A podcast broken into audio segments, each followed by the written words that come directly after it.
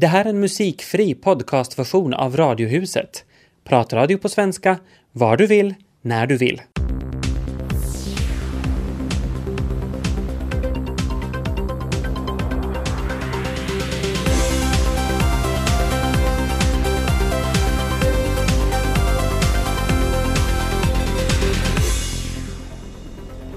Och här är Radiohuset onsdag som är med dig fram till fem med Ami Lassila och Tobias Larsson i studion. När man läser om ett offer för en rattfyllerist undrar man om det faktiskt inte är något man kan göra förrän det är för sent. Och så förväntas vi sköta mer och mer saker på nätet. Det går ju bra så länge allting fungerar. Och just nu ska alla banta och träna och ha vit månad men hur stor blir stressen att leva rätt? Mår vi egentligen bra av det? Jag blev jätteilla berörd av den här nyheten om den 11-åriga flickan som hade blivit påkörd av en rattfyllerist. Och idag kom ju nyheten om att det var tredje gången som han åkte fast för rattfylleri och man slås ju bara av att åh varför, varför. Och nu är ju då nätsidorna fulla med kommentarer av folk som kräver stränga straff för rattfyllerister. Nu är det ju då böter eller fängelse i sex månader. Och det är förstås strängare om någon då har tagit livet av någon. Men jag, jag undrar nog att kan man faktiskt inte göra något förrän det är för sent. Man visste ju att den här unga mannen då hade problem. Och han hade blivit av med sitt körkort, ja, men han hade fått tillbaka det eftersom det hade gått några år sedan sist. Och, och, okej, det är kanske inte någon lösning att ta bort det där körkortet för att en massa rattfyllerister kör ju sen utan, utan körkort. Faktiskt så tittar jag lite på statistik om det här och, och en fjärdedel av alla olyckor i trafiken så är det en rattfyllerist där bakom. Och de här olyckorna har ökat med 9 procent under de senaste tio åren och dessutom skadas tusen människor varje år. Jag tycker att det är jätteunderligt. Jag förstår inte den här tanken att rattfyllerister får tillbaka sina körkort överhuvudtaget. Det borde ju ligga någon slags lämplighet i, i, i liksom, jag förstår inte när det blev en mänsklig rättighet att man måste få ha ett körkort och man måste få köra bil. Mm. Alltså det är så många tankar som växer det här. Jag kommer så bra ihåg, så här som journalist så träffar man en massa människor men en del av dem blir bara kvar och, och de dyker upp alltid med jämna mellanrum i ens minne. Och, och det var många år sedan jag träffade en sån här ung kvinna som hon hade blivit påkörd av en rattfyllerist. Hon hade cyklat vid vägrenen och, och så hade han kört på henne och hon satt då i rullstol resten av sitt liv. Hon var alldeles jätteklok och fantastisk på alla sätt. Och hon var då i riksdagen och, och, ville påverka politikerna för att få till stånd en lagändring så att det skulle bli en nollpromillegräns i trafiken. Men naja, det här hennes önskan är ju inte verklighet fortfarande heller. Men jag skulle vilja veta att varför? Vad är det hållbara argumentet till att man inte ska ha eh, nollpromillegräns? Nej, jag, jag, jag, vet faktiskt inte heller. Nej, men man måste ju ha rätt att köra lite lullig. Är det, är det argumentet? Jag förstår inte alls. Mm, men jag funderar också på det att man skulle kunna, alltså det finns ju sätt att förebygga det här. För att det finns ju faktiskt redan sådana här alkolås som man kan sätta på en, en bil och, och, och de fungerar ju redan idag så att, att det där, den som då har förlorat sin körrätt så kan anhålla om att få ett alkolås installerat istället. Så det funkar ju. Så varför, varför använder man inte det här då att om du en gång har åkt fast så har du alkolås efter det. Du får det fast för fem år. Om du åker fast en gång till så får du det för tio år typ. Ja, eller att du inte kan få tillbaka ditt körkort. Det är ju en alternativ. No, människor kan ju göra bättring i alla fall. Jo, Man måste ju tro, tro på det. Nåja, sen är det ju dessutom att, att folk vanligen som åker fast för rattfylleri ofta har en massa andra problem. Det visar forskning. De har sprit och, och droger där i bakgrunden. Så det är ju sen en ytterligare utmaning att samhället ska kunna ta hand om det där. Häromkvällen satt jag med min laptop i knät för att boka flygbiljetter för det stora nationella flygbolaget hade en ny kampanj med billiga biljetter. Men man var tvungen att boka snabbt eftersom platserna var begränsade. Mm.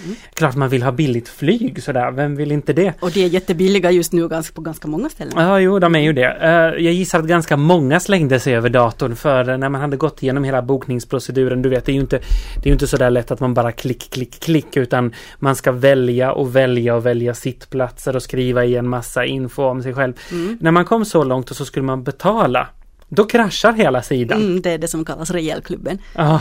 Och, och, så, och så fortsatte det hela kvällen. Fyll i alla uppgifter och så kraschar det. Och kraschar. Och kraschar. Och hur länge orkar du hålla på det undrar jag? Ja, men jag vill ju ha de där biljetterna. Mm. Inte stod det något på sidan om några problem så att kunderna kunde spara tid och nerver Inte då. Det kom upp en skylt när sidan väl hade kraschat som påpekade att oj då hoppsan, det här gick ju inte så bra. så dags, då vet man ju redan mm. att, det inte, att det inte funkar. Uh, och när sidan väl började funka som den skulle igen, då var de billiga biljetterna slut. Mm, jag är inte alls förvånad. Så total förstör man en kväll kan mm. jag berätta. Alltså jag har också hållit på faktiskt och beställt då tågbiljetter och, och det här, um, där ska man ju också faktiskt då lite klicka och ha sig och så här och så, så börjar det ju då, klockan går där, chick chick chick, den har låst sig och så man så här, man väntar man väntar och så börjar man klicka och ingenting händer och det ska man, jag vet man ska inte klicka men man gör det ändå. Mm. Och det där, så är man så här, äh, jag gör det här senare och så stänger man ner det, så glömmer man bort det för en tid och så man så här, nej jag ska ju beställa de här tågbiljetterna och så går man in där igen och försöker och samma klocka tickar där och ingenting händer. Det här tänkte faktiskt bli lite så katastrof. Jag tänkte helt glömma bort att beställa de här biljetterna förrän jag insåg alltså att sista minuten, nu måste jag göra det. Och då fungerade det tack och lov. Ja men det var väl fint att det fungerade då. Mm. Men jag har funderat ganska mycket på det här att nu för tiden så vill fler och fler företag och myndigheter att vi ska gå ut på nätet och serva oss själva där. Det finns inte så att man ringer till folk eller att man går till någon lucka och köper saker längre. Utan vi ska boka våra egna biljetter, fylla i våra blanketter, ansöka om saker, anmäla saker, köpa saker online. Det passar egentligen mig ganska bra. Så länge som de här nättjänsterna behagar fungera vill säga. Mm, jag gillar det nog faktiskt också. Jag tycker det är ganska behändigt så länge de fungerar som sagt. Då. Ja, men mm. problemet är att de allt för ofta inte funkar alls. Eh, företagen och myndigheterna styr gärna in kunderna på en nätsida som sen inte alls klarar anstormningen av användare. Hej VR! Mm, som minns mm. deras kaos. Eh, och så kraschar hela, hela servern. Och, och, så kan man inte göra det man vill eller i värsta fall det som man borde göra. Eh, och några alternativ till att göra det på eh, några alternativ till att göra det på nätet ges inte heller. Så jag undrar bara att varför medborgare? Varför finner vi oss i det här? Upp till revolt!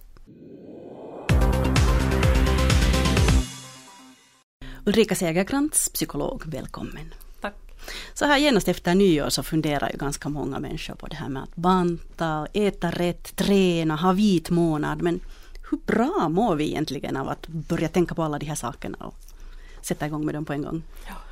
Det är nog väl så att vi nog inte mår så hemskt bra av att hela tiden hålla på och tänka på det och, och det, det, blir ju nästan fråga om en form av beroende skulle jag vilja påstå. Att det, jag menar om vi vill komma bort från, från något beroende så är det här tror jag inte rätt sätt utan, utan uh, om, någonting, om man är fast i någonting så berättar det snarast att, att, att, det där, att det, det, någonting har gått snett och man borde komma vidare. Och, det där, uh, och då tror jag inte att med att tänka till exempel på, på, på mat hela tiden, att det är ett sätt, eh, eller hur man äter eller så här, att det är ett sätt att, att komma vidare på. För egentligen så snurrar den här samma klockan på hela tiden. Det går samma fart, samma hjul snurrar på hela tiden. Så att, jag tror inte vi kommer bort från det med att bara tänka på det hela tiden. Just nu så är ju tidningarna då fulla med, med bantningsråd och, mm. och slanka vackra människor och så. Hur mycket påverkas vi av att ha det här omkring oss? Vi påverkas nog enormt och jag tror att, att, det, där, um, att det egentligen är ett uttryck för, för liksom, eh, snarare än sådana här, sån här samhälleliga frågor. Alltså vårt samhälle, det berättar kanske mer om vårt samhälle än det berättar om individen idag. För att individen är kanske bara ett offer för, för, för vad som finns i samhället. Och, och, och det där, mm, jag tror att eh, att, att eh, vi på något sätt känner oss fast och låsta i ett system som det där, där man framtvingar någonting som kanske inte är just precis det som vi, är, som vi själva är utan som vi liksom eh, eftersträvar att vara, försöka uppnå någonting som egentligen inte är vi. Och det är där det går snett. Mm, på vilket sätt går det snett då om man försöker vara något annat än, än det man är? No, man, man, kommer längre och längre bort från sig själv på något sätt. Man tappar kontakten med sig själv, sitt inre jag och, och det där. Och man egentligen, egentligen vet man då inte uh, vad som är bäst för en själv om man inte lyssnar på sig själv och på sitt inre. Och jag tror att det är här som mycket har gått fel, att man liksom på ett sätt koncentrerar sig på sådana yttre ting som kroppsformen och vikten och, och det där äh, äh, skönhet och skönhetsideal och så vidare. Och istället för att lyssna på, på det som man själv mår bra av och, och, och som gör en själv gott. Och där vi har på ett sätt liksom förlorat kontakten med, med vårt, vår egen, våra egna känslor och egna behov. Och egentligen tror jag att vi inte riktigt vet vad vi vill längre. Utan det är någonting utanför oss som styr Mm. Hur ska vi hitta tillbaka till det där då med allt det här som påverkar oss Ja, och styr det- oss det- utifrån? Det är en stor fråga och det är en filosofisk fråga. Jag tror att, att vi måste börja riktigt där på gräsrotsnivå egentligen igen och då kommer man ju in på det här med skolan och skolans betydelse och naturligtvis föräldrarnas betydelse och, och kanske också media. Media har ju en väldigt stor roll i det här hur de framför olika saker och, och, och liksom poängterar och lyfter fram dem extra mycket just den här tiden på året. Till exempel som du säger så, så lyfter ju media fram just det här som någonting väldigt viktigt. Någonting som vi alla måste göra. Vi får ju det där intrycket att vi alla måste göra det. Fast vi kanske blir lyckliga på många sätt. Det finns kanske inte bara ett sätt att, att hitta sig själv eller må bra av. För målsättningen är ju att må bra egentligen i hela det här sammanhanget. Och det där och då borde man snarare fundera på att vad mår jag bra av? Vad är mitt sätt att må bra? Klart det är alltid bra att banta om man är överviktig eller sluta dricka alkohol om man dricker för mycket, det är ju klart. Men jag menar, man måste känna till de här gränserna och de här, de här olikheterna i oss alla. Det verkar ju på något sätt som om, om eh, det har blivit väldigt, väldigt mycket vanligare att prata om det här med att äta rätt. Jag tycker det liksom här på jobbet också nästan vid var och varannan lunchdiskussion så pratar man hur man ska äta rätt. Vad, vad får det liksom för, för följd när maten blir så att säga en prestation? Vad betyder det för oss? Så på något sätt så tror jag att, att allt det här med, med, med att göra saker och ting väldigt speciellt har att göra med att, att vi, vi är så in på varandra i det här samhället hela tiden. Förut så, så om man ville liksom dra sig undan så stack man ut i skogen eller klättrade upp i bergen eller blev eremit eller någonting sånt. Fortfarande finns det människor som gör det men att men, men det där, um, alla har ju inte möjlighet till det. Och då, måste vi på no, då börjar vi på något sätt liksom koncentrera oss på någonting annat som skulle göra oss eh, som skulle göra att vi har kontroll över oss själva och som skulle göra att vi kanske känner oss på något sätt annorlunda samtidigt som vi skulle vara en del av någonting. Det, det är ett sånt sökande efter tillhörighet samtidigt som det är ett behov av att, att vara någonting alldeles eget. På något sätt i det här samma kategorin hör kanske det att folk inte mera går ut och joggar utan väldigt mycket är det så här målmedveten Ja. träning. Det ska vara maraton och triathlon och alla världens Ja, det grejer. blir liksom extremare också. ja, men varför är det så? No, jag tror att det är just det, den här, det här fenomenet att man på något sätt uh, måste liksom på något sätt ta avstånd till allting. Det är hemskt svårt att ta avstånd till någonting i det här samhället för vi vet mycket, vi hör mycket, all information som vi får hela tiden liksom tränger sig på.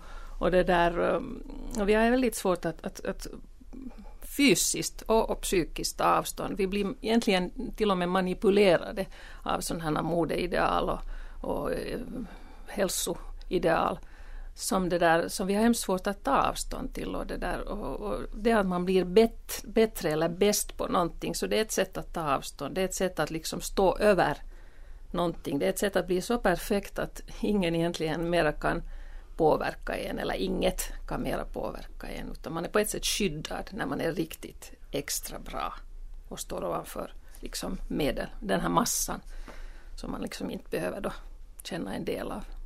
Ja, men när man kanske själv märker eller någon i ens närhet märker att nu kretsar allt, hela livet bara kring det här att äta rätt, motionera rätt och det finns liksom inget annat. Vad är ditt råd till, till den? Men mitt råd är alltid att försöka prata om saker och ting. Eh, Därför talar jag om den här skolan också tidigare. Jag tycker det är sånt här som man borde ta upp i skolan, hålla upp en diskussion i skolan genom hela skoltiden om sådana här frågor. Vad vill jag? Vem är jag? Vad ska jag göra? Och så vidare. Att, att man inte skulle eh, få ha den här lockelsen att följa med gruppen allt för mycket och liksom bli påverkad av, av det här grupptrycket. Samma gäller i hemmen. Jag tror att man som förälder väldigt långt kan, kan med att upprätthålla en, en, en dialog med sina barn liksom, från första början. Eh, på något sätt klargöra de här begreppen och kanske eh, också få det här barnet att liksom tänka och just det här lära känna sig själv och sina egna behov och sina egna, sina egna ideal och sina egna eh, sådana här visioner och på det sättet liksom hålla upp någonting som, som kanske genom livet skulle vara det egna och inte det som alla andra säger att det ska vara. Mm. Men många föräldrar är kanske ganska rådvillande. De märker då att nu, nu är det någonting med det här barnet, att nu äter det inte som jag skulle vilja. Eller, ja. eller just det här med extrem motion och så vidare. När är det man ska ingripa också om det är då de här, mm. att man kanske har gett de här goda idealen och allt det här. Men så kanske det ändå kommer en dag att man undrar att, ja. att hjälp, vad gör jag, när ingriper jag? No, det rådet, eller den regeln gäller väl alltid att, att hellre söka för tidigt än för sent. Att om, om man är lite heller bekymrad och, och, tycker att det inte räcker till med att man pratar med sitt barn så nu ska man ju söka professionell hjälp, det är ju utan vidare på det sättet. Det betyder ju inte att man måste börja i terapi nödvändigtvis och gå flera, flera år det kan ju också hända. Men, men, det där, men att bara komma och, och, diskutera, kanske få lite konsultering i frågan och det där på det sättet liksom komma en bit vidare. Och då blir det också en uppföljning av problemen och som, som, tror jag, som jag tror är viktig. Att man följer upp och följer med vad som sker med de unga. Mm, så att man kan må bra. Ja, så man kan må bra och bättre. Tack Ulrika Segerkrans. Tack. Det här var en musikfri podcastversion av Radiohuset som sänds i Radio Vega måndag till torsdag. Mer information om programmet hittar ni på svenska.yle.fi radiohuset.